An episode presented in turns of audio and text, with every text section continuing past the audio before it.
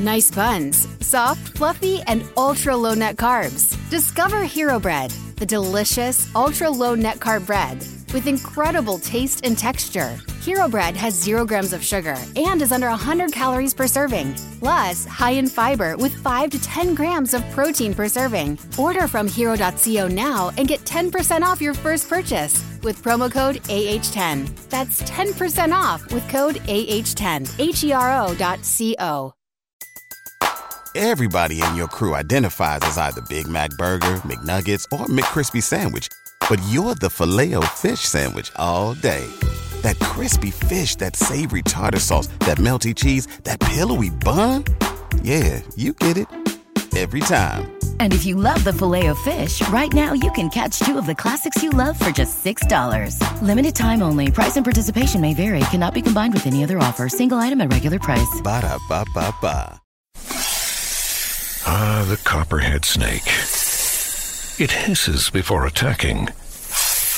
But that's not a copperhead. That's the Sullivan's RV freshwater tank overflowing into their black one, which is backing into their vent pipe, making for a very different kind of attack. One that arrives just in time for taco night. It's wild out there. When it gets too wild, Progressive has your RV covered. Quote today at progressive.com. Progressive Casualty Insurance Company and Affiliates. The Starlight Lounge presents an evening with the Progressive Box. Adios, old friend. Yeah, I've got no secrets and no regrets. Well, a lot of regrets, but the point is, I've got nothing to hide. Kind of like the way Progressive shows you their competitors' rates. You gotta put it all out there, baby. Excuse me, miss. Does this heart belong to you? Would you like it anyway? Progressive Casualty Insurance Company and Affiliates. Comparisons not available in all states or situations. Prices vary based on how you buy. All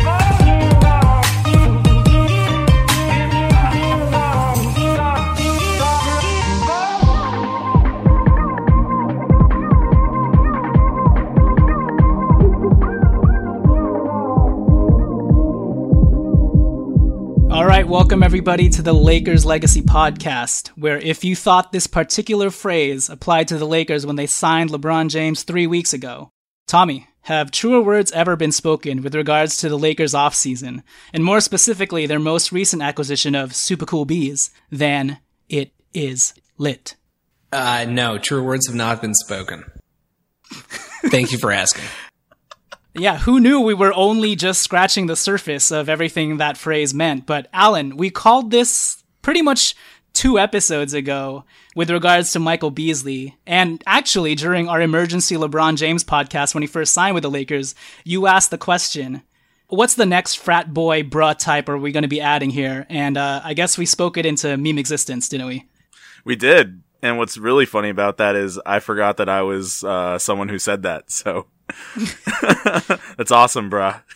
Well, it all came around full circle, and tonight we're here to just, now that the Lakers have fully filled out their roster with 15 guaranteed contracts, we're going to take a step back, look at all of it in totality, and get lit. But we're here to get lit with a special guest. And uh, here along with us tonight to join in all of the drunken revelry is none other than longtime friend of the podcast, godfather of Lakers Twitter Nation, force horseman of the apocalypse, at Laker Film Room, Pete Zayas himself. Pete, how you doing, buddy? And can anything, no matter how born ready or super cool, shake that grin off your face during this summer of the king? I am here to witness the litness, man. It's it's going to be a beautiful summer.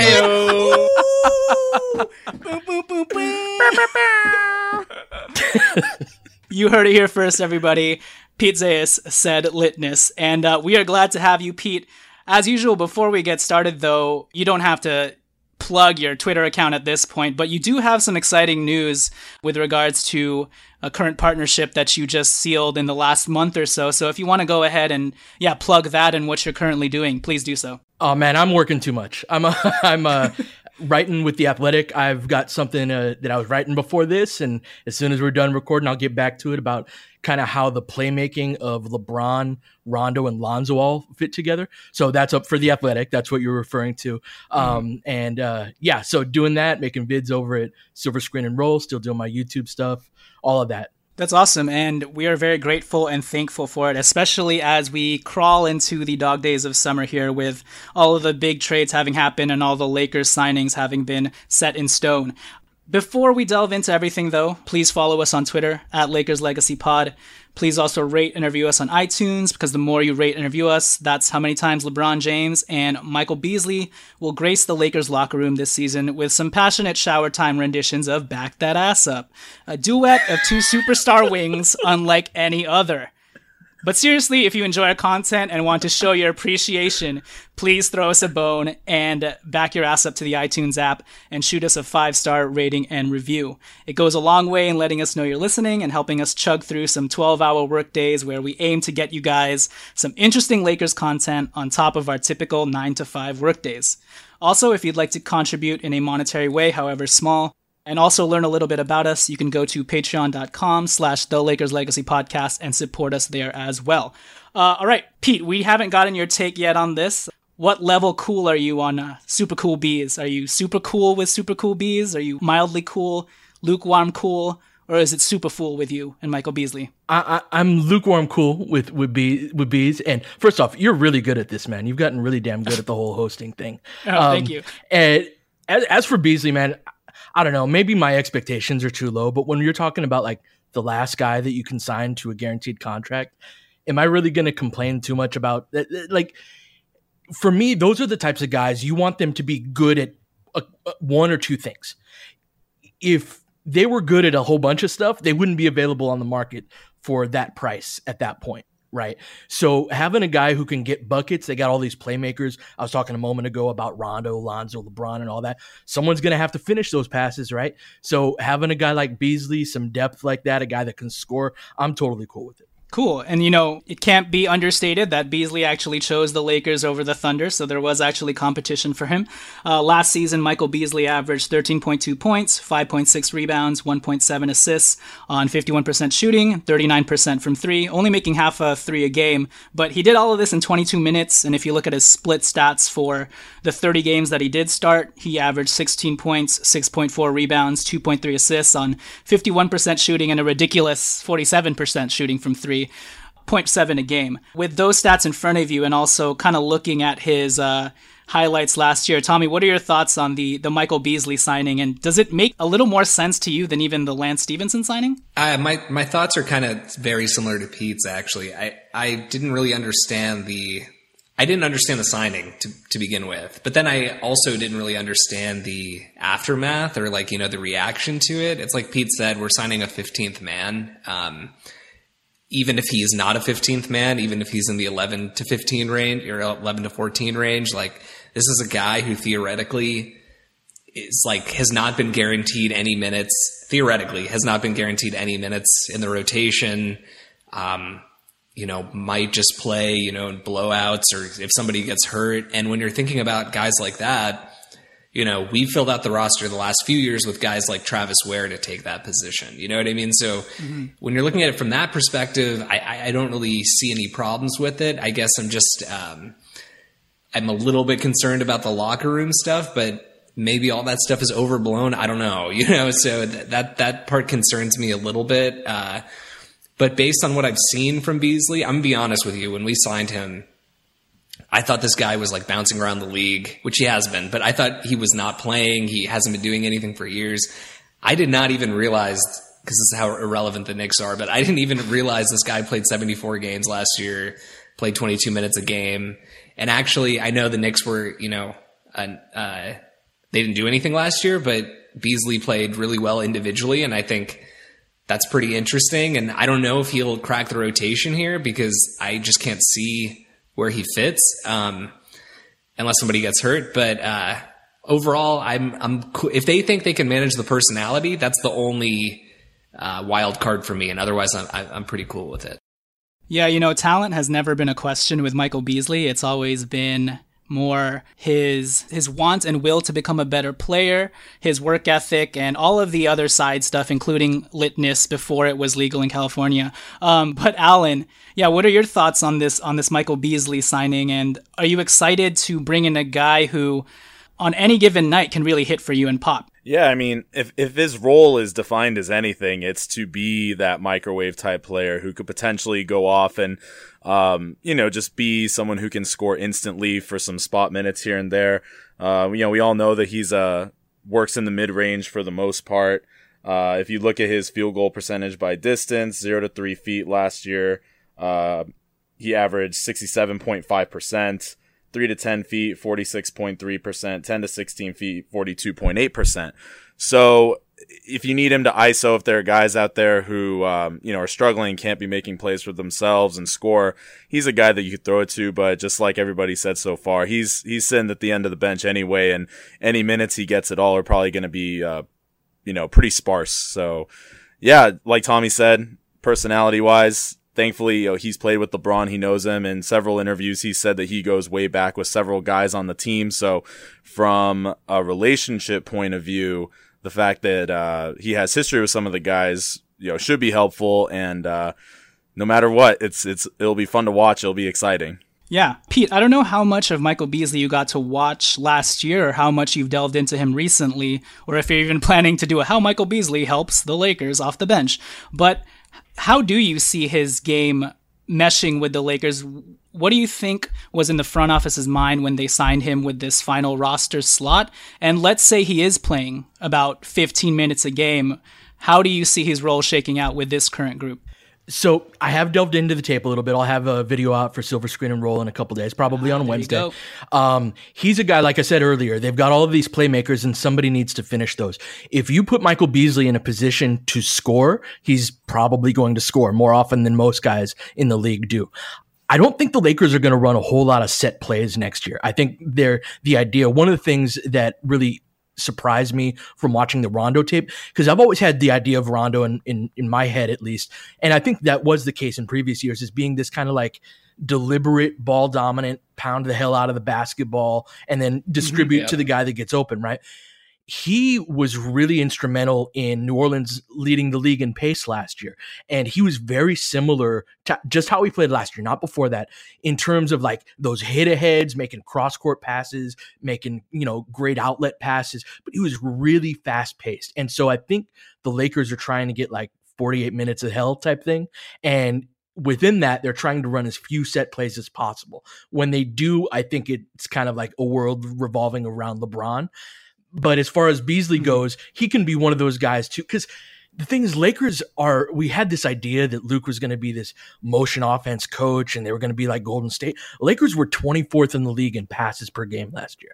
They don't really mm. pass the ball. They don't really move bodies as much as we thought they would. Now, part of that's having young guys that don't set good screens, don't use screens well, all of that. But even then, there are other teams that are young that have been able to implement that. It just hasn't been the reality of what's happened.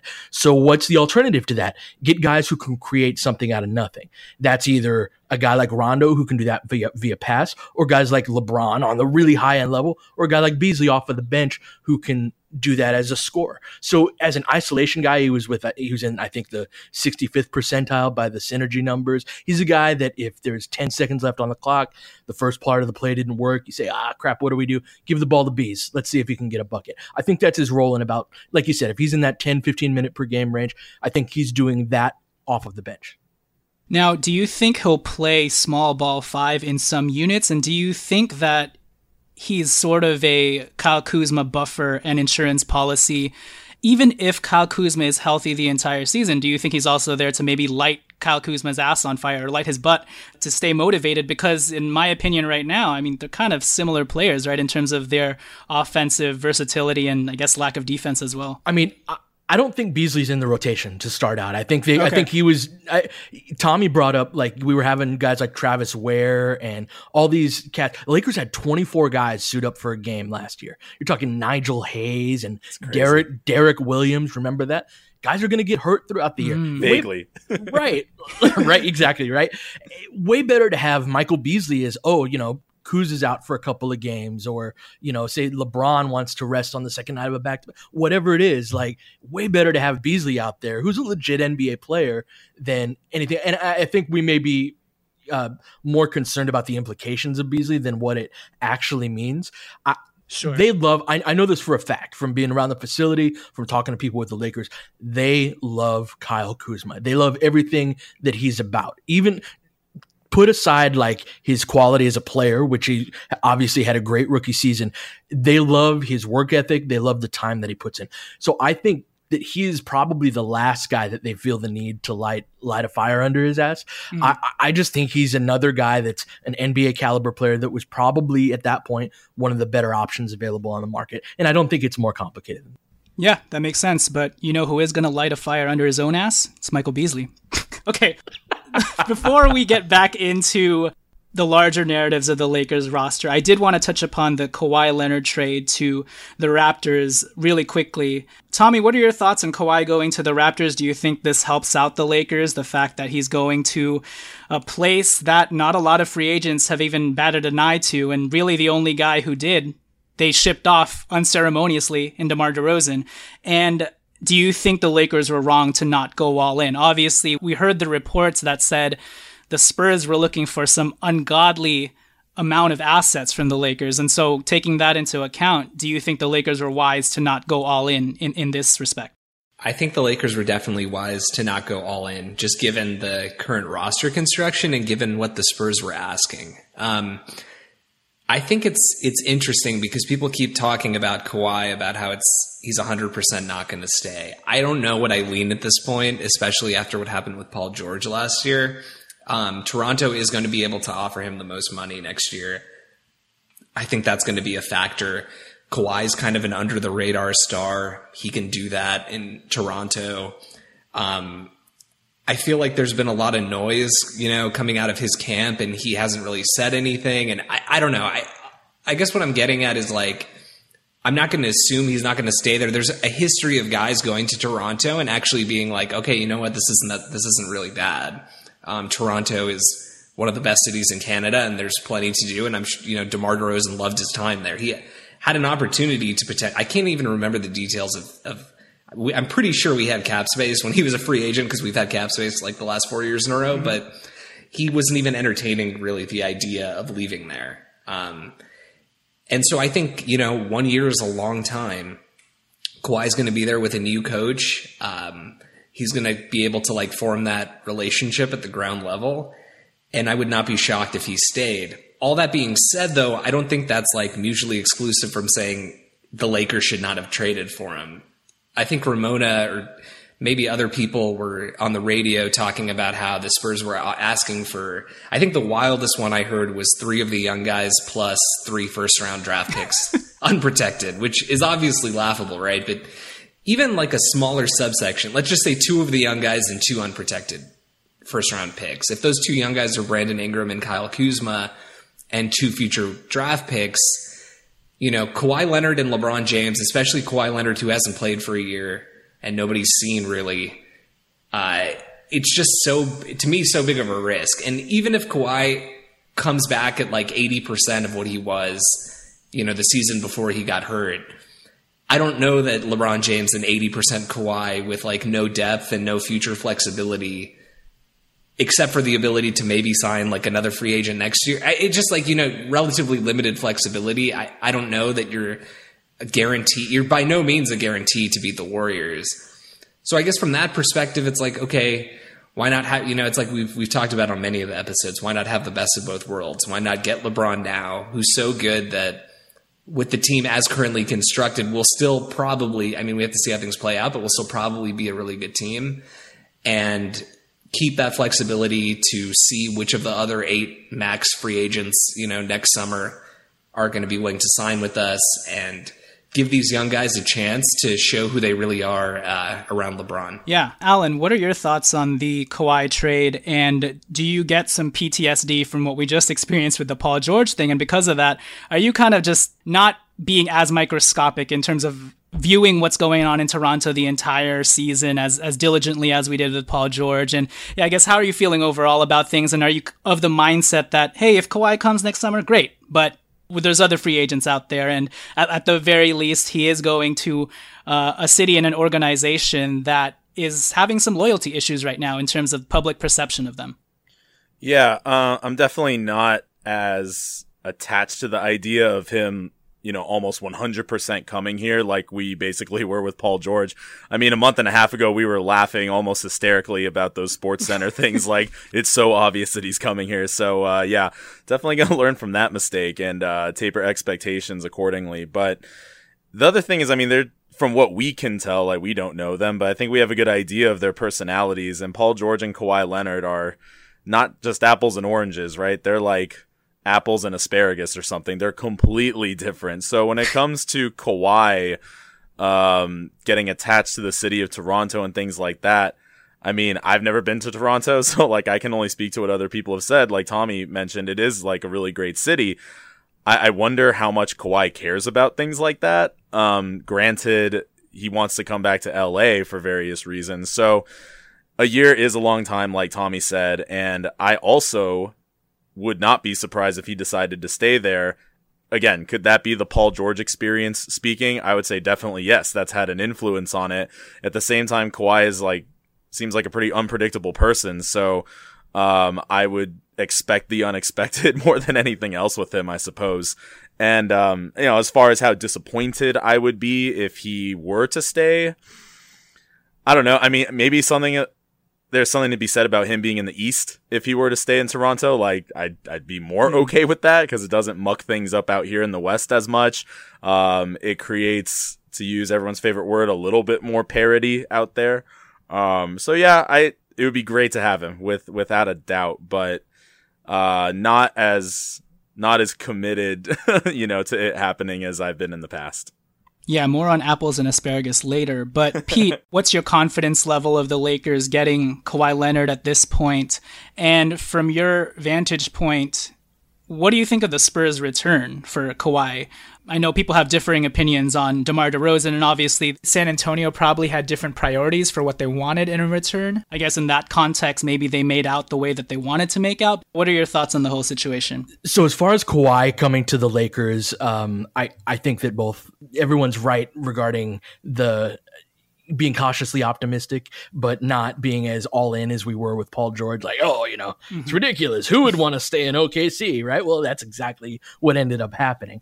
And um, that said, one of the things that's been noteworthy, and part of this is informed by my experience last year, like being around these guys as people, is kind of like if you can learn the people, you kind of understand their decision making a little bit better, both on the court and off of it. Mm-hmm. One of the things that really stood out to me about the Kawhi situation is he drew a line in the sand, and of all of the bluster and all of the noise and all of that, he never moved off of it. He told the Spurs in no uncertain terms, I am not coming back to play for you. And then they tried, like, oh, well, we're going to clear you. We're going to have our doctors. We're going to put pressure on you through the media, through our players doing it they tried everything, and then Kawhi never moved off of his perspective. You know what I mean? So mm-hmm. that's notable to me that if he Woj came out today saying that you know maybe something happens in Toronto, and maybe it does, right? All, all the things that that the guy said are, are absolutely right, but you know he has his mind made up that he's coming to LA, which could mean the Clippers too, right? Um, but and to me, that's a guy that didn't move off of the line, so I think that's worth noting. As far as as far as it goes with the return that San Antonio got, like you said, they have really different priorities than almost always when we see trades like this happen. The return is what? Players, young players, and picks. But that's not the position that San Antonio is in. It looks to me like that's a coach that there have been reports of him walking away in 2020. Like, that's a guy that's not trying to raise a kid, right? Just so that mm-hmm. by the time he becomes a decent player, he's retired. The coach is retiring. Popovich is retiring. He's looking for a guy who can be a quality player right now. And in terms of like who the best player available right now was that was available in those trade talks, it was probably DeRozan. I think it's a short-sighted term, a short-sighted way to run the franchise, but that's what they that's the direction they chose to go. So they're probably better than they were last year, just because I mean Kawhi didn't play, so they kind of got DeRozan for for free relative to the roster. Although they lose Parker, uh, I I don't and, and Danny Green. I don't know if they I, I, think they got more back than they had going out this summer. So, but long term, I, I don't see them really making a whole lot of noise on the upper levels of, of the conference. Right. And to get back to your point about Kawhi Leonard being a little more forceful and adamant about all of this, not to read into the tea leaves too deeply, but I also think, unlike Paul George, Kawhi Leonard, I don't, I think he's a very he's kind of like a recluse. He doesn't make that many friends. I don't think him and Kyle Lowry are necessarily going to be BFFs the way that Paul George and Russell Westbrook became throughout the season, especially if you're considering Kyle Lowry's perspective on things with regards to seeing his best friend shipped out in such a nasty and dirty way, the way that DeMar DeRozan did. And uh, if you're thinking that will sort of keep tensions high in the Raptors locker room and, and prevent Lowry and Kawhi Leonard from ever really establishing that bond, then maybe that's a that's a check mark for the Lakers. And then on top of it, you know, none of us know who Kawhi Leonard is. He's the most mysterious superstar in the NBA. Uh, with Paul George, we always knew, well, this guy's a people pleaser. He's easily swayed, and if you get him in a room with somebody, he's probably going to, you know, side with that guy at the end of the day. And I don't want to play armchair psychologist, but that's the perception we've gotten from him. And the fact that he didn't even sit have a sit down meeting with Pelinka and Magic Johnson only lends itself to that conspiracy theory. I'm sure Mintz was like, nope, don't even do the meeting because we don't we have no idea what you're going to be feeling when you come out of it. But anyways, I think Kawhi Leonard is is less so that type of player to be influenced in that way. But again, we don't know what will happen this this year with Toronto. Anything could happen, and and yeah, maybe Kawhi Leonard is more suited for a bigger, smaller market in that sense. Okay, with the Kawhi stuff out of the way, I wanted to get into some of the interesting and unique narratives that are surrounding the Lakers this season, especially with LeBron James coming into the fray here. This is Mike from the Almighty Baller Network. It's nice to have a helping hand, especially when it's tax season and that hand is attached to a licensed tax professional. With TurboTax Live, you can talk to real CPAs and EAs on demand who can review your return with you before you file and to make sure you get your maximum refund. They can even check your work line by line so you can be confident it's done right. Who knew confidence and peace of mind could be synonymous with taxes? TurboTax Live with CPAs and EAs on demand. See details at turbotax.com. Let TurboTax Live be your helping hand. Visit turbotax.com today. Um, first off, now that we have the roster set at 15 guaranteed players, Tommy, I wanted to ask you, what exactly is this team? Can you make any better sense of it now that it's been fully constructed and we've done that, you know, mind gymnastics thing of rationalizing all the signings and trying to have it make sense in our minds?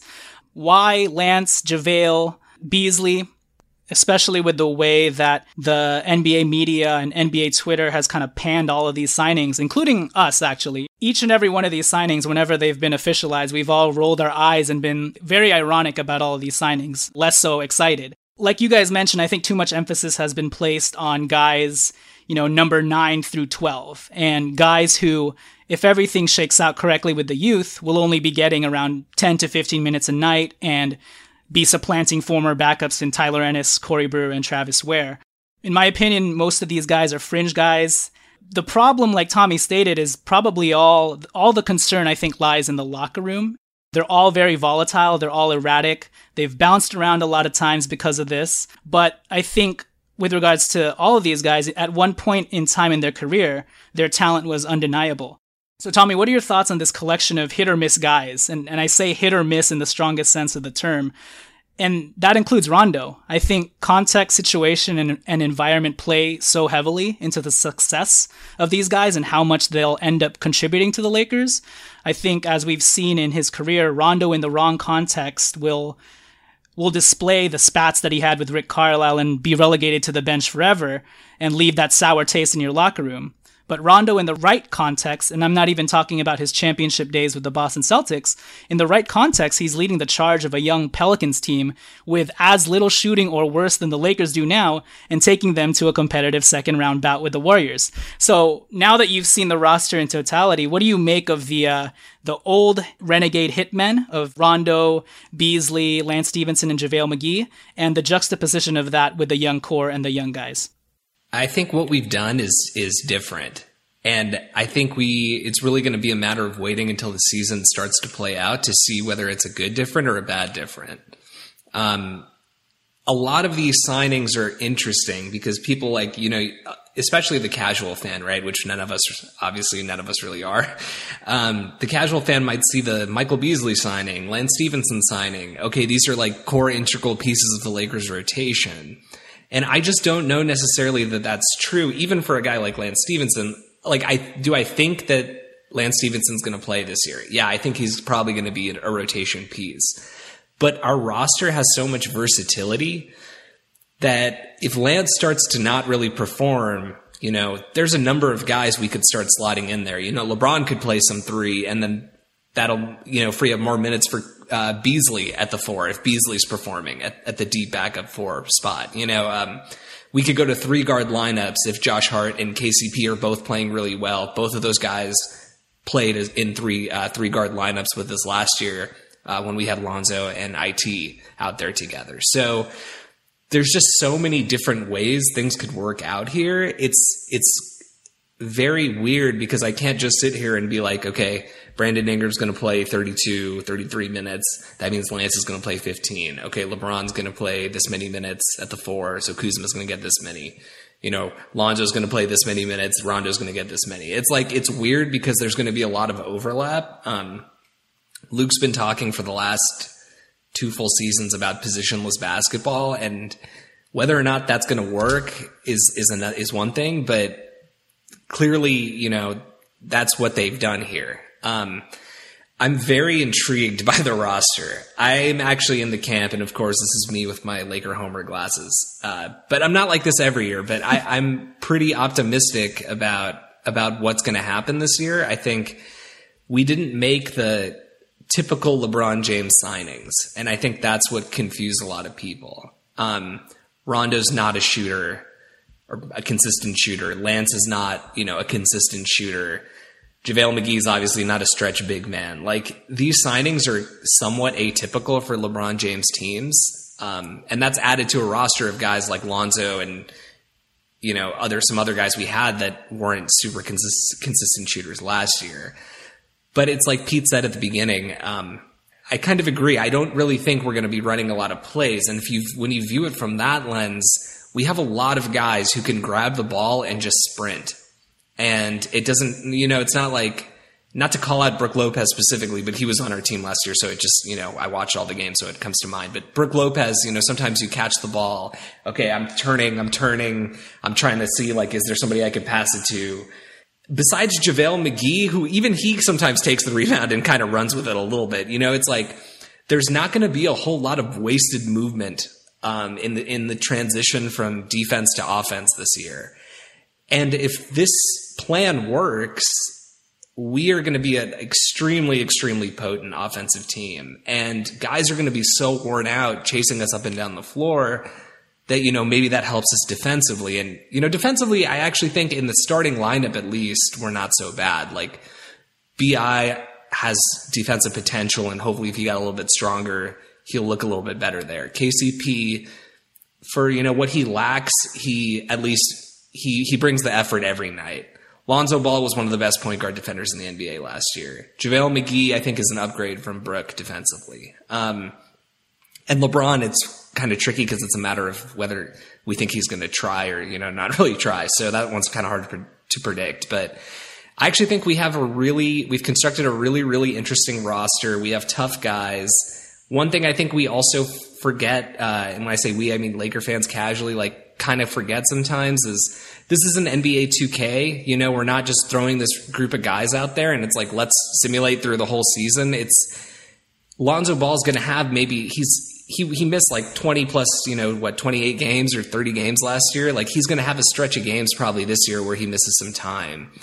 Uh, Brandon Ingram missed a bunch of time last year. Maybe he has those stretches again. Like LeBron James, I think we're going to manage his minutes a lot more than they've been managed the last four years. Maybe he has games where he just straight sits out. And in the Western Conference, you kind of need to win every game. You know what I mean? Like every game really matters, even over the course of an 82 game season. Um, and so that's why it's super important, I think, to have to have these uh, vets in uh, positions of depth. So, you know, a guy like Travis, it's funny that we keep talking about Travis Wear, but Travis Wear, because he was on the team last year, a guy like Travis Wear, he doesn't play for 10 games and then you throw him in as like a starter. Let's just say hypothetically this happens, right? I don't know that that's going to go so well. Michael Beasley is a professional, He's been in the NBA for 10 years he maybe he doesn't play for 10 games, you throw him out, you kind of know you're going to still get some offense out of him. You know, and, and those types of things maybe seem stupid and small, but I, I feel like those types of things and that depth is going to sustain us through the season. Um, and I'm really excited about uh, the energy that these one year contract guys are going to bring because all of them are, you know, they're going to be eyeing long term deals next summer. And the excitement that all of our young guys are going to bring because, you know, especially if you follow Josh Hart, Zubac, Kyle Kuzma, like these types of guys on Twitter, they kind of feel like they have a lot to prove because everybody thinks that they should have all been shipped out. Everybody thinks that these new signings are going to completely replace them. And so they're going to have some sort of like, you know, there's going to be some sort of energy there for them trying to prove themselves. And, and they're not proving themselves against, you know, D League invites anymore. You know, guys who got called up from the D League. They're trying to prove themselves against Rajon Rondo, Lance Stephenson, JaVale McGee, Beasley, like guys who have been around the league and, and actually have a lot of skill. So I'm I'm pretty excited about it. Yeah, Alan, what do you, what do you think about the uh, the quote unquote the meme team, Suicide Squad, the Expendables, Lost Boys, et cetera, et cetera? And how do you weigh the potential risks of having some interesting locker room situations, to say the least, and like I said earlier, each one of these guys are very hit or miss, but when they hit, their ceiling is really high, you know? And you you just kind of got to temper all of that perceived craziness that they've held on to up until this point in their career. Well, I think when you look at the guys we signed, a lot of them are winners, right? JaVale McGee has won two rings. Rondo has won a ring. Lance Stephenson has a lot of playoff experience. Um, you know, Beasley, when he was in Miami, at least, you know, he was around a winning culture. So I think there is a lot to be said about while they may have reputations of being volatile and they've exploded and things like that in the past, they all do know what it's like to win. Um, and in some cases, winning NBA championships. So, and Rob Pelinka even said that during uh, his press conference when he was just talking about all the various signings is how many champions we have on this team now. So I don't think that can be forgotten. And I, I believe that that would really translate to a locker room like the Lakers, where we all know that Luke is very good at managing personalities. He understands people. It isn't just about X's and O's and tactics and things like that. So I'm fairly confident that he would, if there were any issues whatsoever, he'd be able to mediate those problems, along with obviously a guy like LeBron who has a very unique leadership style where he likes to connect with guys on a very human level as well. So, um, and then if you look at our rookies, or not our rookies anymore, but all of our young guys, they're all pretty darn easygoing, you know? And I, I do like kind of the yin and yang of our super laid back guys from last year, and Magic has said as much that they weren't vocal. They didn't really speak very much. If anything, Kuzma is one of the more vocal dudes. I think we can all see Josh Hart becoming and developing one of those guys as well. But having that influence from these these old heads, you know, who are all known for talking a lot. Um, I'm very interested to see how they will rub off on them. And then, you know, we've obviously talked about, we're talking about the new guys as far as who we've signed as free agents, but like Mo Wagner, he's a very vocal person too. So there's a pretty clear direction that it seems like the front office has wanted to take from a basketball point of view, like Tommy touched on with regards to, and, and what Pete said also about 48 minutes of hell. And also from a personality standpoint, um, they're all extremely outspoken and they're not going to be around forever, right? Like who, who, who knows how many of these guys will literally only be here for one year. It very well could be all of them. So this one year is extremely important for our young guys to continue to develop new skills, whether that's on the court or with regards to their leadership. And I'm actually, I would say I'm, I'm pretty confident that those things will happen mainly because our culture has changed so much over the last two years from the bottom of the organization all the way to the top. Pete, what are your thoughts on that dynamic? And also, secondly, we all know at this point LeBron James co signed in all of these deals. And in fact, with Lance Stephenson, Lance Stephenson got a better offer from Pritchard, but it was LeBron James' phone call to him that sealed the deal. So, yeah, what are your thoughts on the yin and yang of young and old? And also, what do you think was going on in LeBron James' head here? So, let's start off with the the idea of them being possibly difficult locker room guys, I think it's important to contextualize how they could be sure. difficult. I don't think any of the guys are the type of guys where you sign them and then like the guys in the locker room are like, man, I hate that dude, like secretly to mm-hmm. themselves or even out loud, right? Like, I can't stand being around that guy. I think all of them have a certain chippiness to them. And what makes me a little bit concerned is if there's I think playing time is a really delicate balance here.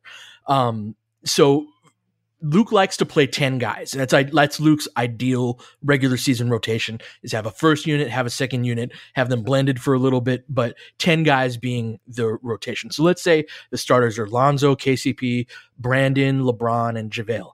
Then you, that leaves your bench is probably like Rondo, Hart, Stephenson, Kuz, and let's say he wants to have at least a big body. So it's let's say it's Zubac to start out with ahead, ahead of Mo. So that leaves the rest of the guys being the the rookies, Svi, Mo, and and Bonga, mm-hmm. Deng, who we know is not going to play, and then Beasley. Beasley's probably the only guy amongst them that feels like I'm an NBA player, right? I mean, all of them probably feel that mm-hmm. to some extent, right? But but has like an argument. Like you can tell a rookie to kind of wait their turn. Although I love me some Svi and I would love for him to play. I, I don't expect that to happen. So let's just put those guys to the side right now. Beasley's probably the only guy where he might be the guy who feels like he should really be playing right now, but is left out in the cold the problem for me, and I don't even don't even know it's a problem because freaking Tyler Ennis was a backup point guard last year. Just let's narrow the the potential problem to just the point guard position. You've got 48 minutes there. You've got Lonzo Ball and Rajon Rondo. And let's just say, for argument's sake, we won't see Brandon there, even though I'd love to see him there. Just going to be those two guys between the 48 minutes.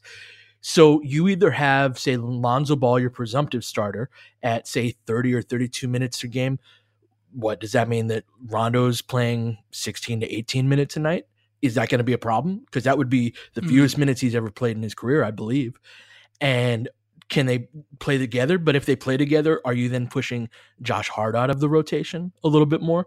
Does I, I loved what I saw out of out of Josh over the course of summer league. Is he just a strict shooting guard backup playing 20 minutes a night? Should he be a 26 to 28 minute per night guy? It's, to me, there's a really delicate balance here. And you can do that all the way, you know, one through five. Kyle Kuzma was great last year and he's put in a ton of work, like I said, and they love everything that he's done this summer. What, he's strictly LeBron James's backup? So what, he's playing 18 minutes a night? That's not going to work, right? Mm-hmm. So to me, you've got uh, there's potential if Luke doesn't do this just right to have guys who are not not bad guys, but are like, yo, I deserve to be playing more than I am, and they could very well be right. And then when you mix that with kind of the strong personalities versus the quieter young guys, I think there's some combustible potential there. I don't know if sure. that's going to be the case, but that's just the one thing that's kind of nagging at the back of my mind. As for LeBron, you know, him signing off on all of these deals and whatnot, like I, I think that you know he's been in in the loop, he's been consulted and all of that, and and to me, most of them I'm happy with. Lance is the one that I'm like, eh, I'm not really like. T- to me, like I'd rather have Hart playing both the backup shooting guard role or even uh, challenging KCP for the starting spot. Although I think you KCP, mean the call that LeBron made, right? And yeah, so the call that Le- LeBron made to Lance, right? That's the thing, right? Is then you start getting a little bit more complicated. So how does Josh feel if he plays 12 minutes one night? He probably feels like he's beyond that. He's probably right too.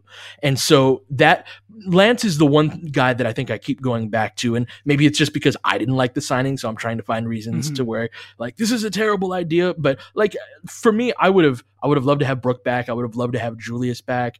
Uh, Rondo, I, I, was like, okay, you know, after watching some tape on Rondo and like, I get it, you know, with as much as Lonzo was hurt and having Ennis as the backup, that, that makes sense to me. So maybe this is just me going back to that. But for me, Lance is the only one where I go like, like, uh, yeah, that's that's the one place where kind of LeBron's GMing is a little bit problematic, you know.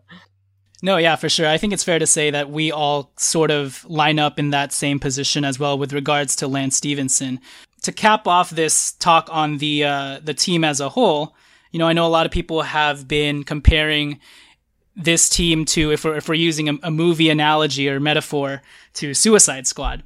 But let me know what, what you guys think of this. I think if we had to describe this team as currently constituted in terms of a movie, this team is X Men Days of Future Past with LeBron James as Wolverine, with his adamantium bones withstanding the test of time and pounding, bridging the gap between the older, grizzled vets and helping the younger proteges take center stage. Because in X Men Days of Future Past, the oldies do not have center stage. Storm, Cyclops, the older older versions of them, they get like 20 minutes. And if everything shakes out right for the Lakers, Jennifer Lawrence, the guy who plays Quicksilver, the guy who plays Younger Beast, those guys should be taking much of the, the screen time. So that's Lonzo, B.I., Kuz, Hart.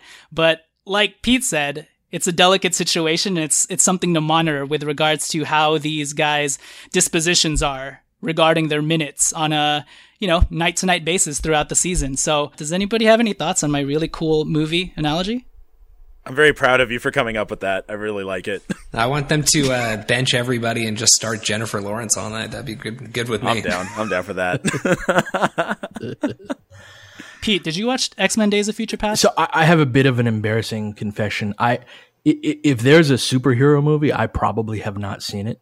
Uh, you would be staggered, but the like my my girlfriend. So my girlfriend's into all of this, right? And and Mhm. and like Agents of Shield, the TV show, and all of that. Like I'm cut, chopping up footage, and she's like four seasons deep or whatever.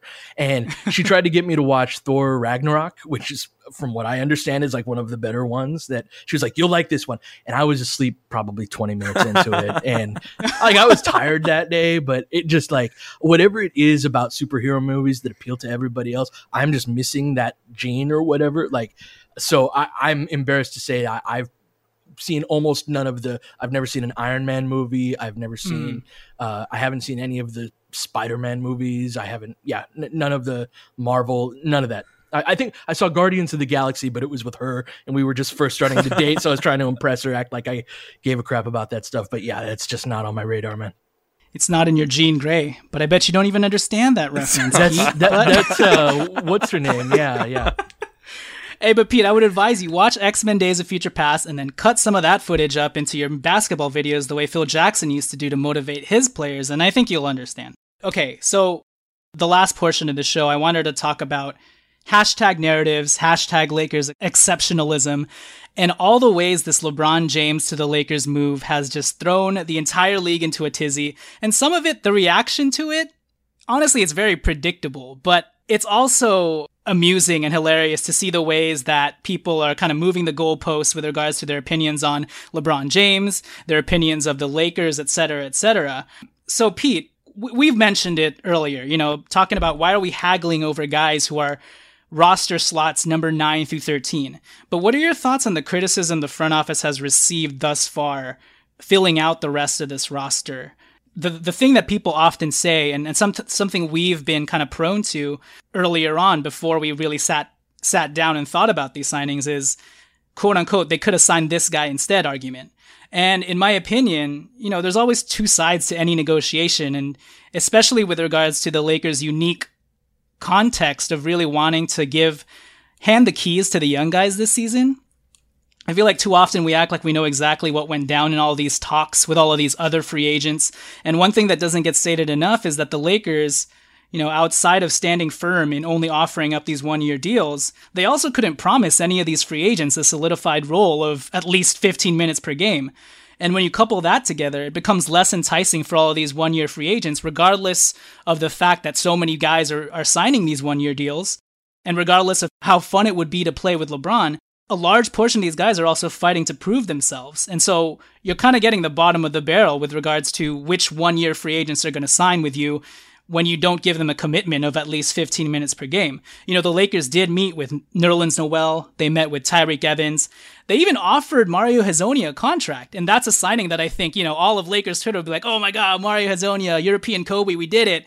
But those guys probably did not see the merit in signing on with a Lakers team where they wouldn't be promised you know, 15 minutes a game and they'd have to go up against Josh Hart, Kyle Kuzma, all of these young guys. So, yeah, what are your thoughts on the criticism the front office has received in that respect? So, the combination of factors of it for one being the Lakers and for two being all of these guys who kind of have these reputations around them Beasley, JaVale, Lance, Rondo, they weren't like like if you sign Wayne Ellington, no one cares, right? And Wayne Ellington's a good player, right? But he's got no like there's no extra there's no extra narrative that comes along with Wayne Ellington the way that it does with those guys. So the combination of it being those types of guys and being the Lakers and the Lakers ruining childhoods across the land for the better part of several decades is going to make sure. NBA Twitter completely freaking sufferable in, insufferable this year. Oh, on yes. anything that has to do with the Lakers, like on, on on any of the signings, and would I have signed Lance Stephenson? No. Lance Stephenson signing a one year, $4 million contract or whatever the hell it was. Who really freaking cares? Is it really that big of a deal? Like, do we have to, do we have to act like it's this, like the end of the world? Like, they got LeBron. And then, like, the next day, the next day, we have people calling Magic Johnson an idiot. The day mm-hmm. after we signed LeBron James.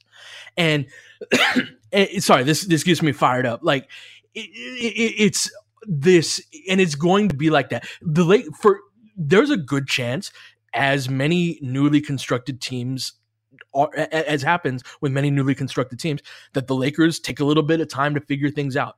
Can you imagine if the Lakers are like 500 after two weeks? Good lord, Oof. you know what that's going to be like, right?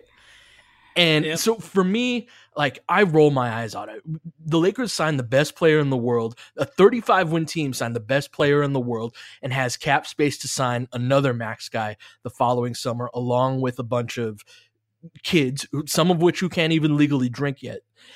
And you're supposed to tell me I'm supposed to feel bad about what this team did this summer? Are you freaking kidding me?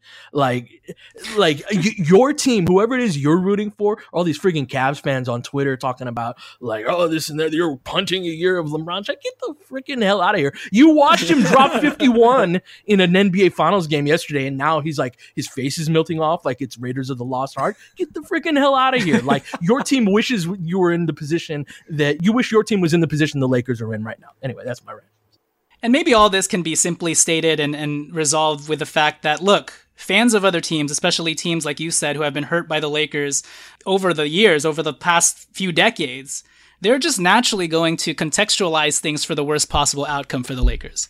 We're going to contextualize things for many sort of outcomes, mostly positive, but we will at least keep our expectations a little bit leveled in terms of here's the mildly good outcome for the Lakers, here's the median, and here's the best possible scenario, but these other fans are always going to go with the worst possible outcome, and that's what we're getting right now. So, Alan, like, what are your thoughts on? And Pete kind of alluded to it a little bit earlier. What are your thoughts on on people saying that LeBron James is just waving the white flag and conceding now that he's coming over to the Lakers and he's realized that you know time to kick up my feet for the first year. I've signed this four year deal. Uh, I'm planning to ride into the sunset in Hollywood. What are your thoughts on that? And and Pete, you mentioned it, but I, was I've also been kind of uh, and it's been torturous. But I've been listening to a lot of Cavaliers podcasts, and man, the stuff that was coming out after the uh, Lance Stephenson and Rondo signings were just, man, Magic, you're blowing it. Why are you blowing it for our guy LeBron? This is crazy. He's 34 years old, going to be 35 next year. And can, can, can I jump in real quick, Jonathan? Cavaliers yes, fans are unaware of the fact that they are a first they were a first round playoff team last year. They were just in the freaking Eastern Conference. They they went to the finals because they were in the East, and that's the only damn reason. Acting like the Lakers have put together some preposterous supporting cast. You just had a preposterous supporting cast around LeBron, and he dragged your asses all the way to the finals. Don't get that twisted with what what's going on out with the Lakers. Lakers already have a better roster than they had around LeBron. Anyway, sorry. Continue. You'd be amazed. You'd be amazed at how many people would disagree with you. But Alan, um, and we'll get back to that, Pete. We'll get back to that. Don't you worry.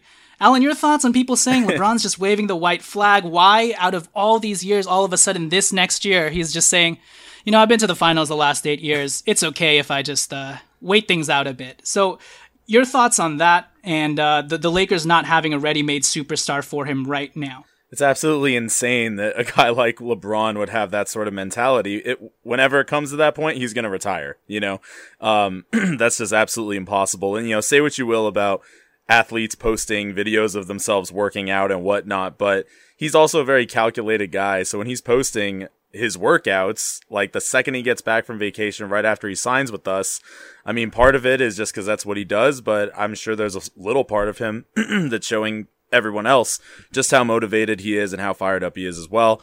Magic talked a lot about you know their conversation at LeBron's home and what the vision is not just for this year but for the future as well and you know obviously LeBron is aware of the fact that we're trying to build something here that has longevity and sustainability so if we were to ship out half the roster for a guy like Kawhi Leonard right now I mean what exactly does that do to uh, you know, the future of this team and the direction and the vision that they have. So I'm Alan, sure Le- we'd be getting we'd be getting shit on if we did that and gave up the entire roster. Then the narrative would oh, be, for sure. oh it my doesn't god, matter. what it's, are the Lakers lose lose. doing? They're giving up all their young good guys. It's like what? Exactly. It it really does not matter what move the Lakers make because everyone is viewing the Lakers under a microscope that has uh, a lens that is the complete opposite of purple and gold. You know, whatever that may be.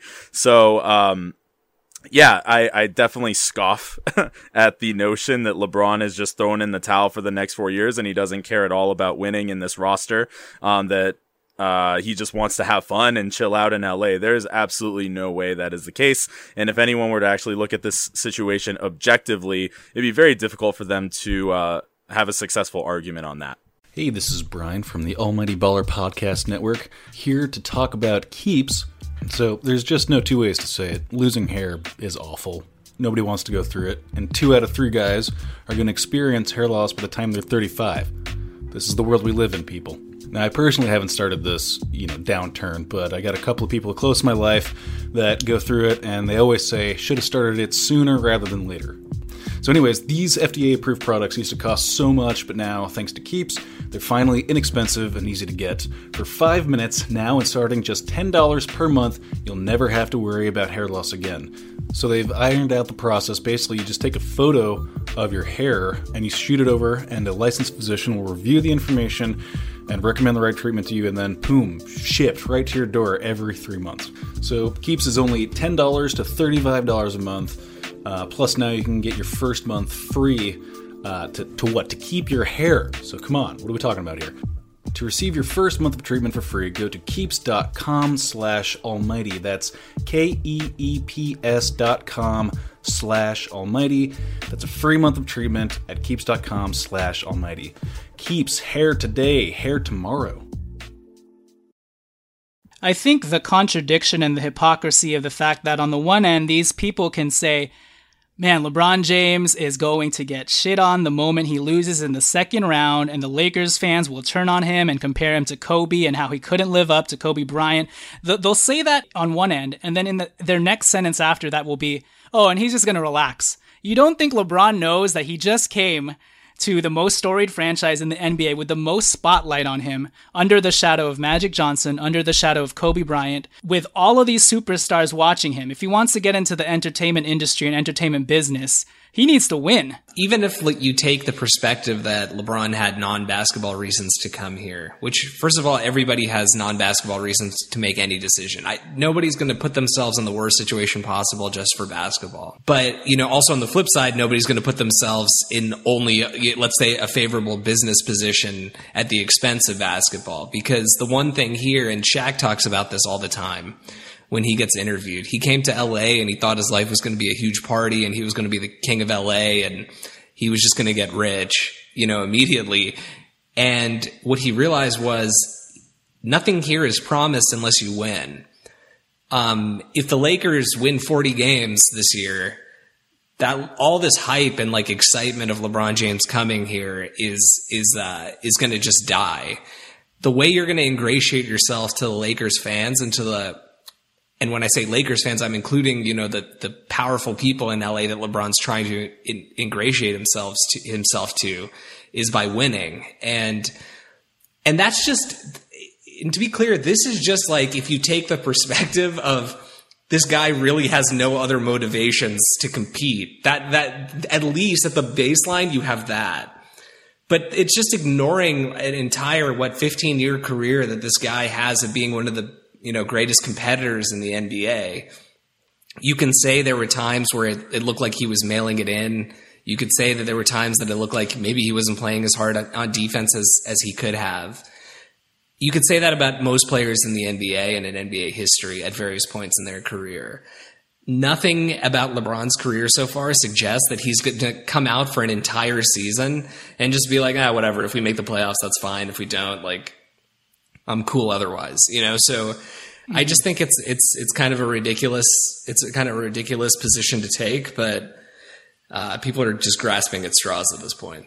People are salty and people are hurt. So, Pete, this is almost going to, this is probably going to be a rhetorical question, but do you take exception to the fact that the main way other fan bases are releasing some of their saltiness is by discrediting and minimizing anything and everything the front office did to get to this point, saying LeBron James' decision was, you know, merely a lifestyle play and basketball factored very little into things. They say things like Lakers didn't get LeBron, LeBron chose them.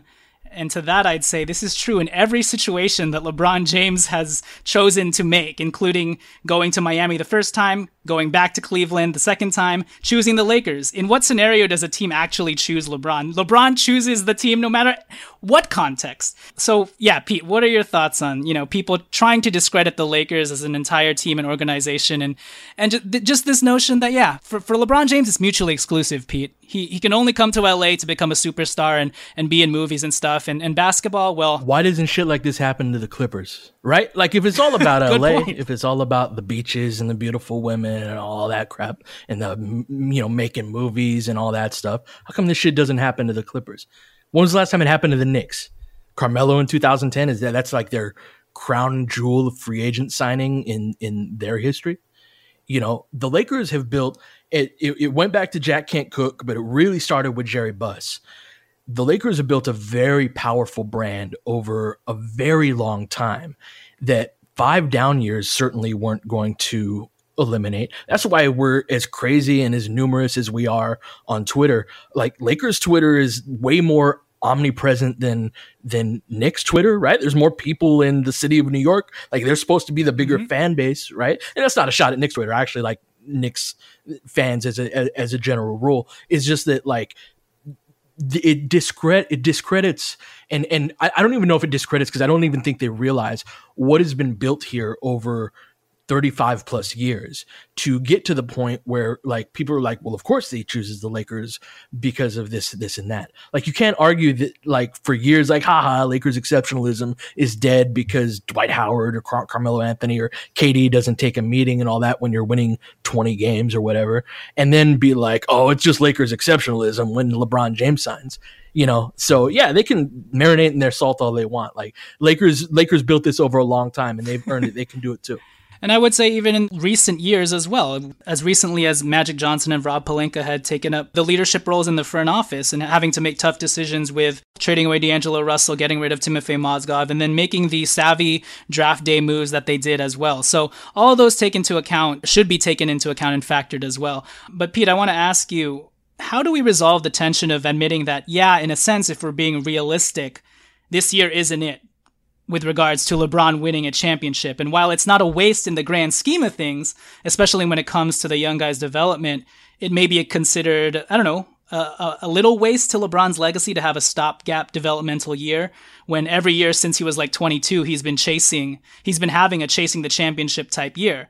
Or for you, is it as simple as, hey, LeBron James has bought into the plan and realizes the true path to a championship and the path to more than just one championship is long term sustainability and he's willing to be patient, trust the process, and allow the front office to kind of till the soil this year.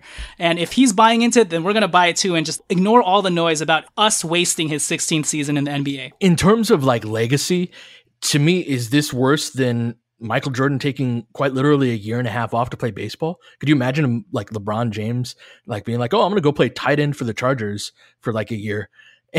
you know, and what, what a story that would be, right? Like, he's like there's nobody else in NBA history that's being held to that standard of you have to make the NBA finals every single year or you're a colossal disappointment or you're a waste of a season this this and that. Like the fact that he's gone to what eight straight now is is absurd and that should be that should be celebrated and if he doesn't any prob very probably won't you know to me it's him signing especially the the three plus one type of deal is like the biggest vote of confidence he could possibly give for building something that's long term and sustainable because while LeBron is still the best player in the game and still incredible er, capable of incredible things he will start to decline. I think it's very reasonable to think he's going to be still a top 10 player in the NBA by the time his contract is up. But as he goes from being the best in the NBA to one of the best players in the NBA, that's when the younger guys are going to be getting older, or maybe they've traded a couple of those guys for a third star after they sign somebody next summer. That second guy, maybe in their late 20s, will be able to hold down the fort. So it's kind of like you got this elevator slowly going down on one end while another elevator on the other end of the spectrum is going up as Lonzo and Ingram and guys like that go into their prime.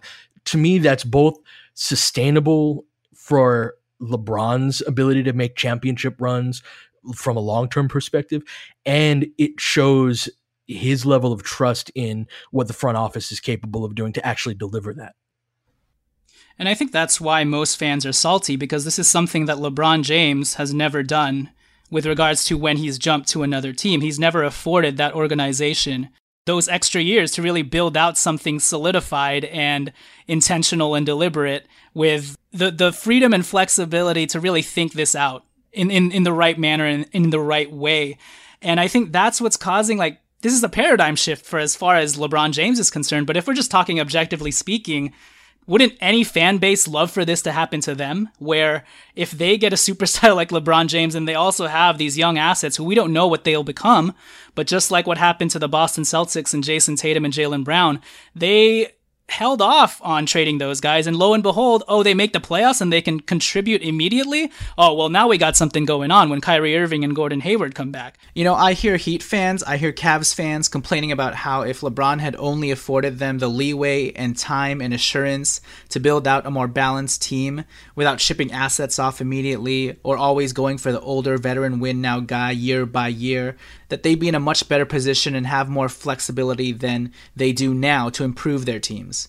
Well, guess what? That's exactly what the Lakers are doing right now. Why? Because LeBron afforded them three plus one years to adequately build this out and trust the process in a sense, with our young guys for at least half a year to a year. So it makes no sense now that these teams are giving us flack for doing something that they would probably have wished their organization could do if LeBron had just given them more than a year by year lease guarantee. To me, this move is clearly less about what this roster and team is now, but what it can become in the future. And obviously, this is unlikely, but we've seen lightning in a bottle with regards to what can happen in the progression of an NBA season. As Tommy and I have talked about this, and I know Tommy's talked about this with Alan, but this season reminds me of the Kobe and Bynum year of 2007-8, right before we got Pau Gasol. Many fans were saying, hey, you should have traded Bynum for Jason Kidd, just like many fans are saying, why didn't you just trade all of the young core for Kawhi Leonard and go all in? But no, they stuck it out. They at least waited things out for the first half of the year, and the Lakers ended up third in the West by the time December hit, and then Bynum went down. But the Lakers then pivoted and made a championship shifting deal by getting Pau Gasol. And am I saying that's exactly going to happen here? No, but it could happen, you know, and you get you have to take these things into account. The fact that this Lakers roster is not fixed and these one-year deals actually allow the front office flexibility to do a number of things come December. Alan, what are your thoughts on I guess that aspect of things, like people looking at this roster as if it's a fixed situation for the Lakers, and and yeah, like we're wasting LeBron's prime. And do you have anything to say about this season, kind of mirroring the 2007-8 season in a sense? I mean, you said it. All these one-year deals allow us for maximum flexibility. Earlier, I said we don't know how long these guys are going to be around that doesn't just mean beyond year one. They could easily package, you know, some of them this season, depending on how things are going. So we just kind of have to see how the whole thing develops. But, um, I, I could definitely see some parallels, um, in terms of doing unexpectedly well or exceeding expectations and that sort of thing for sure. Tommy, do you have anything to add on just you know, how this season can pan out and whether or not LeBron James, as competitive a human being as he is, he has a lot of self-worth. He views himself very highly. Would it would you put it past him to be like, I don't care what anybody's saying. I'm gonna drag this team to the freaking finals in the in the Western Conference and still ma- manage to find a way to win? Or do you think he's like, yeah, I'm gonna wait this out patiently. By midseason, we'll see where we're at, and kind of taking this very measured approach. I think LeBron now is is not the same guy as LeBron in um, 2010, which I believe was was 2010 the decision. Yeah, 2010. Yeah. He's he's just not the same guy. I think LeBron now honestly thinks, and I think rightfully so, that he could pretty much go to any team in the NBA and make them a legitimate contender. And I think he views this Lakers team no different than any other team. You know what I mean? And and we just happen to have some pieces that, you know, I think surprised a lot of people. Although we only won 35 games, I think that was like more than probably what a, what a lot of people thought we were going to win last year.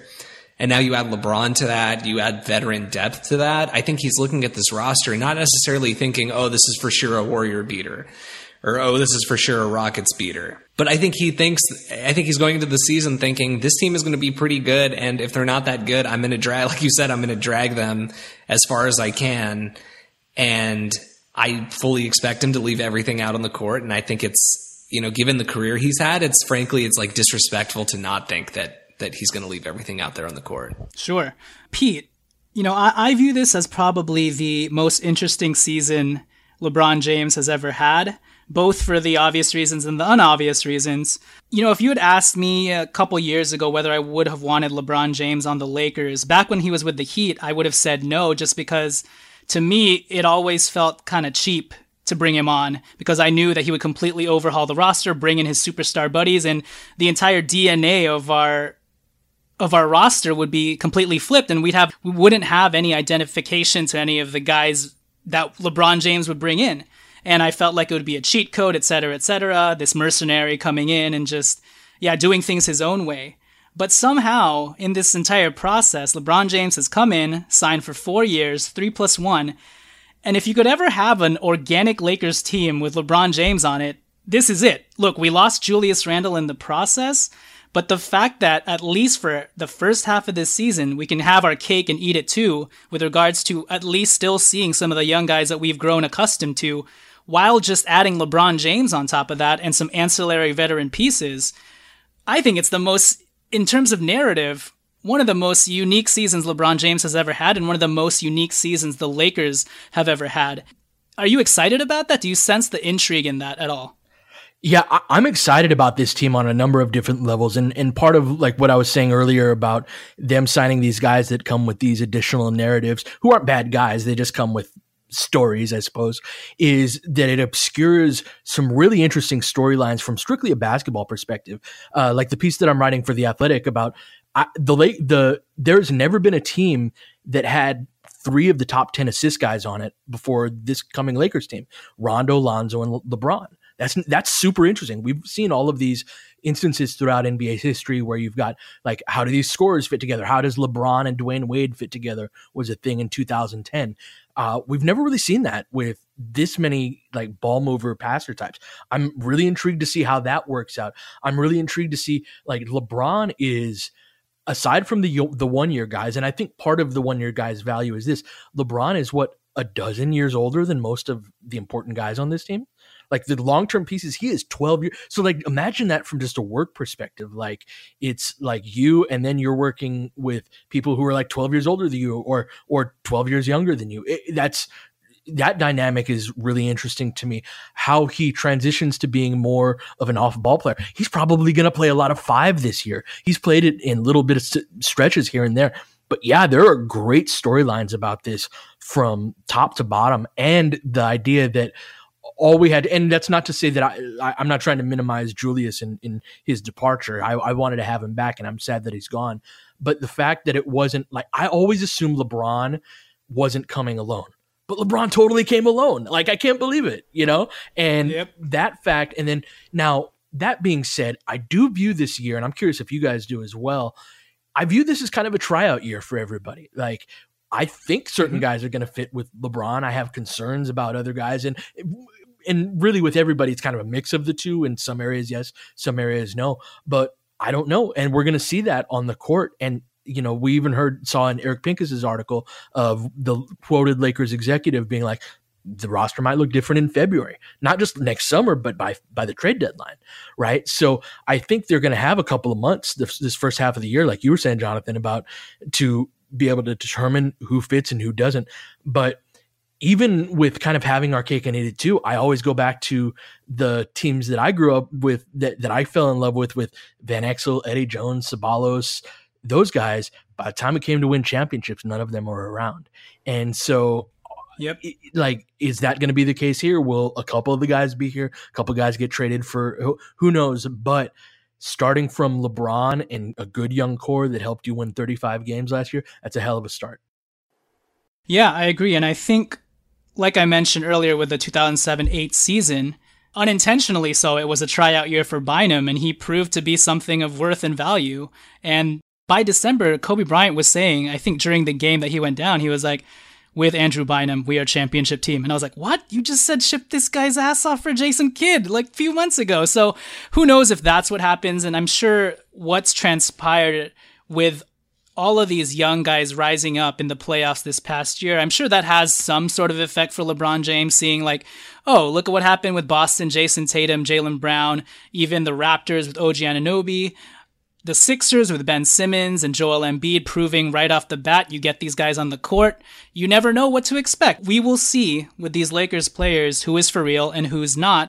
And by the trade deadline, we could have an entirely different team. But I'm excited at the prospect of these guys really popping under LeBron James' leadership and guidance. So, Alan, what are your thoughts on just having this trial out season for the young guys and and just narratively speaking, and we're in Hollywood, cinematically speaking, how cool is this storyline? Obviously, it kind of sounds like I'm moving the goalpost from like, we were just talking about Paul George, Kawhi Leonard, and LeBron James, and now you're going to say you're excited about LeBron James and Lonzo Ball, Kyle Kuzma. And in a weird way, yes, I'm still excited because it makes LeBron James somehow an even more commendable and rootable figure. And somehow we are the underdogs with LeBron James. And what an amazing story that is. It's very cinematic. Well, how many times did we say, regardless of which big free agent we get this year, maybe we get none? We all said we'd be perfectly happy coming back with the exact same squad because this 35 win team was more fun to watch than, you know, however many mm-hmm. years. So as far as that goes, yeah, obviously, um, we're all excited, but, um, yeah, the the angle of LeBron being an underdog is incredibly interesting, just because he's been viewed, and I, I, suppose he's still viewed as a villain because so many people hate the Lakers, but he was viewed as a villain with Miami because you know he joined forces with all the other guys and that sort of thing, um, and then he left Cleveland, but now, um, it, it's like a totally different way uh, of viewing things. So, in terms of like this year being sort of a trial period, an audition for guys. We've also been seeing that with Julius to an extent, with Jordan Clarkson, with Larry Nance, with D'Angelo, all the original, the OG young core, right? If you want to call them that. Every single guy who played with Kobe is gone. And there are so many moments where we were high on every single one of them, right? Like we were incredibly high on Jordan Clarkson his rookie year when he made all team rookie NBA. So, um, as far as whether we're going to see that with this uh, next, if you would want to even call it next generation of young young core players, even though they're basically the same generation, um, I could definitely see that happening. And while in all of our minds we can envision every single one of them meshing extremely well uh, with LeBron, we we don't know how things are going to pan out at all. So I'll just you know brace myself emotionally, and if things don't go uh, the way we'd hope for every single one of our guys, then uh, no matter what, we'll we'll be upset. You know, um, just like we've been in the past with pretty much every single one of our guys being gone. But uh, yeah, well, it's just going to be a lot of fun for sure. Hey, Pete, wouldn't you agree that even with regards to where the Lakers are at, we're in unprecedented turf just because the last five seasons, how long have we been missed the playoffs? Like five seasons, right? So even when you were talking about Van Exel, Eddie Jones, this guy, that guy who had potential, I feel like because of how, how much we've been losing and how many assets we've been racking up, it's almost like Jordan Clarkson, D'Angelo Russell, and Julius Randle represented the Eddie Jones, Nick Van Exel washing away of things. And even after that, whoa, we still got four or five lotto type prospects and LeBron James has never played with this many lotto type prospects. He's had young players before, but not to this extent. And for the Lakers ourselves, well, we've never had a situation where it's one superstar, the best player in the game, surrounded by multiple lotto prospects. We've had young guys before with older dudes, but never to this caliber. So, in, that respect, you even sense that, like, oh, we are in uncharted territory here? Oh, well, I mean, missing five consecutive playoffs is quite literally yes. uncharted territory for for Lakers fans. And then the yeah, like the way it comes together. What I hope that and and this will be hard for Laker fans because they got we got LeBron is to that we don't like forget to take the joy out of this this season and say say the Lakers win you know 50 games and lose in the second round are we going to be like losing our minds because we lost in the second round? Or are we going to be, able to appreciate it for being a fun season? And like to me that's important as is and that's why like the whole like do you trade for Kawhi or not? And then all of the fan you know fans of other teams being salty about that. Like if there was some move the Lakers could have made to where they're like yeah they're right there with Golden State. They're like if things break right this is a title team like I would have advocated for that move it's not there they won 35 games last year they got the best player in the world. Like to me, that sort of pressure starts next season. But it's important to me, just as a fan, to actually enjoy the hell out of this season and enjoy watching the greats of all time and how blessed we've been. Depending on how old you are, you've watched, you know, two to five of the best players in NBA history, if not more, as a Laker fan, and to be able to kind of continue that that legacy is that means a lot to me and to be able to not just as a it's covering the team as I do, but uh, as a fan to be able to be like, wow, this matters. And and as covering the team, like I'm like, holy shit, I get to interview LeBron James. Like I get to mm-hmm. be in practice with my little my phone, the recording app on my phone, and be like, so LeBron, right? And and him hopefully not act like I'm an idiot, you know. And and uh, so to me, like it's important to just bring.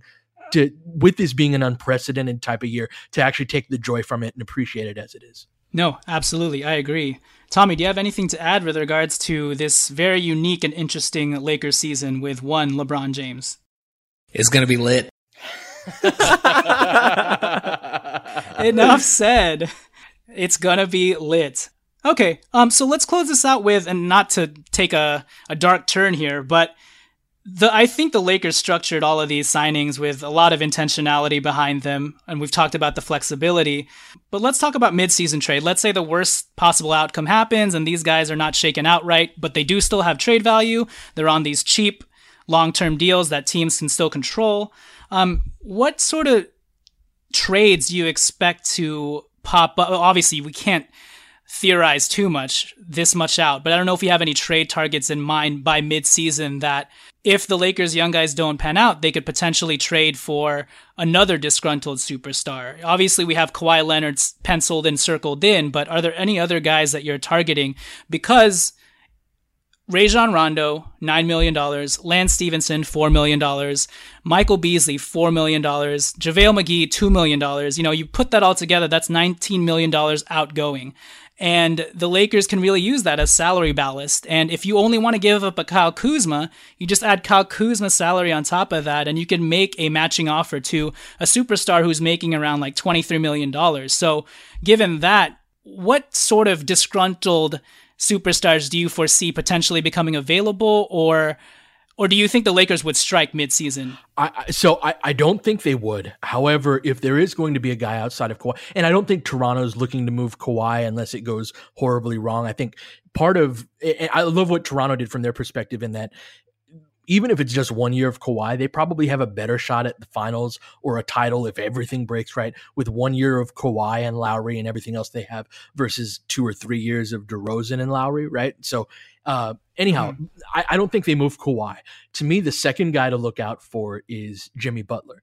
Um, I, I, don't mm-hmm. think like I, I, don't think the Lakers make a move for a second star type of guy at the trade deadline. But if it was going to be someone, I think it would be him. With Damian Lillard being kind of a distant third on that, or a distant second, because I don't think Kawhi will be available. Butler and God help me for trying to contextualize something as a guest appearance. Last time I, I, spread rumors on a on a guest appearance on a podcast, I ended up being called an idiot on ESPN. So uh, with the four horsemen of the apocalypse and all that, right? Four sourcemen of the, apocalypse the four sourcemen, yes. four sourcemen of the apocalypse. Oh, how could I forget? Uh, from the the scuttlebutt around the NBA is that Jimmy Butler and doesn't get along with Wiggins and Karl-Anthony Towns. I know I'm not breaking that story or anything like that, but and it makes sense to some degree where you know Karl Anthony Towns and, and Andrew Wiggins are kind of these you know they middle upper middle class kids kind of grew up with a lot. And if you know Jimmy Butler's backstory like that dude went through some things you know and my under the, the rumor is that he thinks they're kind of spoiled brats. And he loves Thibodeau and Thibodeau loves him but if things go sideways in Minnesota which they're like those type of things are percolating. You've got Butler about to hit free agency in 2019. If things go really sideways to me, he's that second guy that could be available. But I'd put that at like 5% chance of happening, which is to say I don't think anything happens.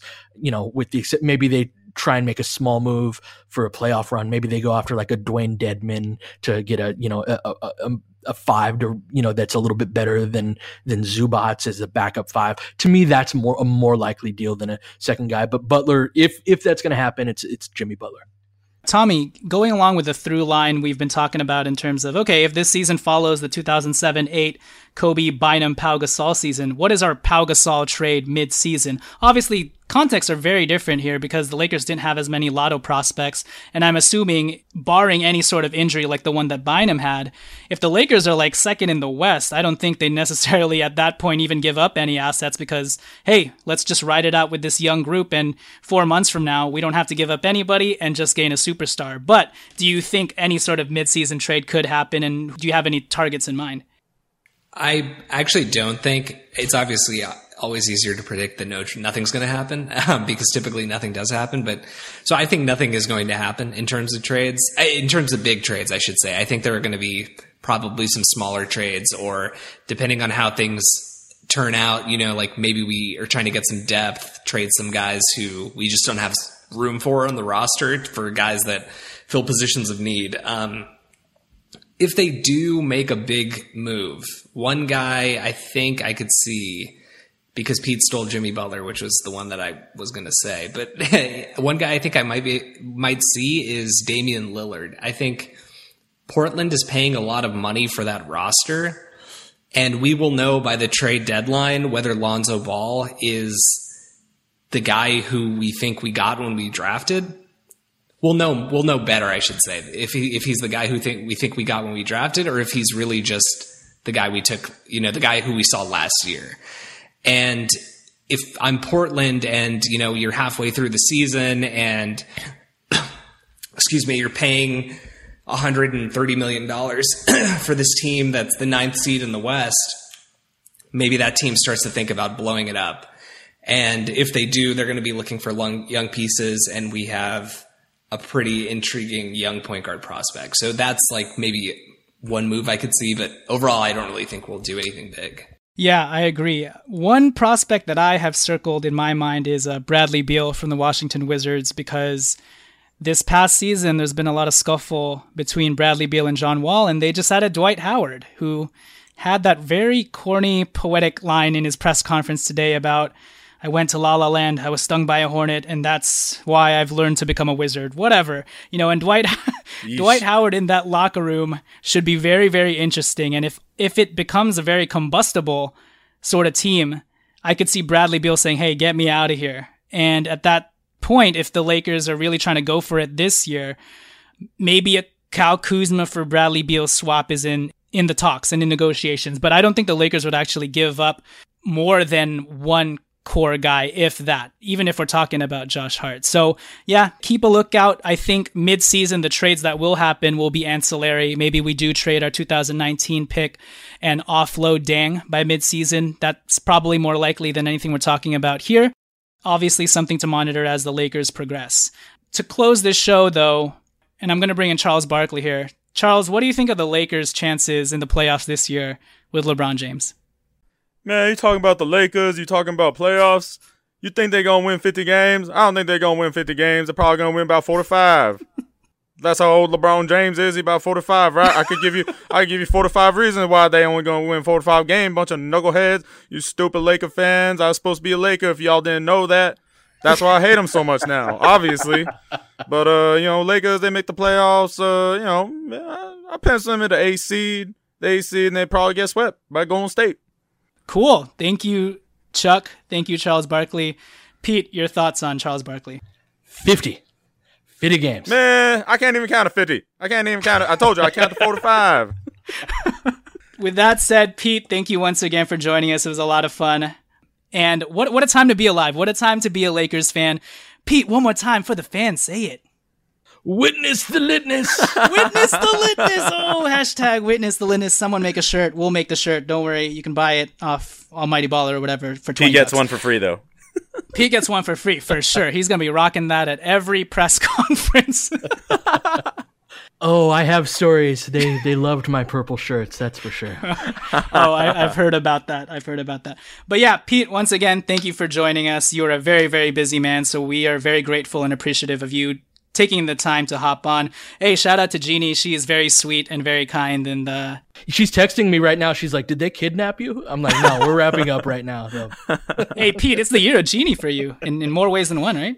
yes, it is. Yes, it is. Genies have been very good good to me. Yes. Pete, to close it out, once again, let us know what you what you have coming down the pipeline at the Athletic and, and anything like that. Oh man, I, I, got that piece I was talking about with the three playmakers doing two videos a week for Silver Screen and Roll. Uh, getting out about about one one video per week. Got my own pod going on twice a week on Locked On Lakers. Uh, yeah, got a, got a bunch of. To me, this is a year like like you, you were talking about, Jonathan. This is a special year, and as as tired as I am, I mean, I get to cover the Lakers, right? So like, it's a labor of love, and this is the year to like really capitalize on all of the cool things that are happening. So y'all know where to find me, Laker Film Room on Twitter, on on YouTube, and all that. All right, Pete. Thank you. We will let you go. Everybody, it's lit. Peace out. Good shit, guys.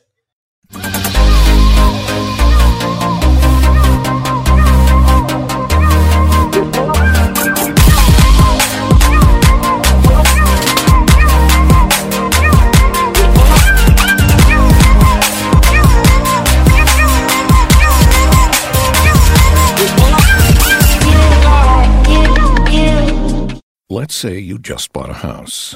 Bad news is, you're one step closer to becoming your parents, which means you're going to start telling your kids to clean up before the cleaning lady comes. Doesn't make sense, but you're the parent and they're the kids.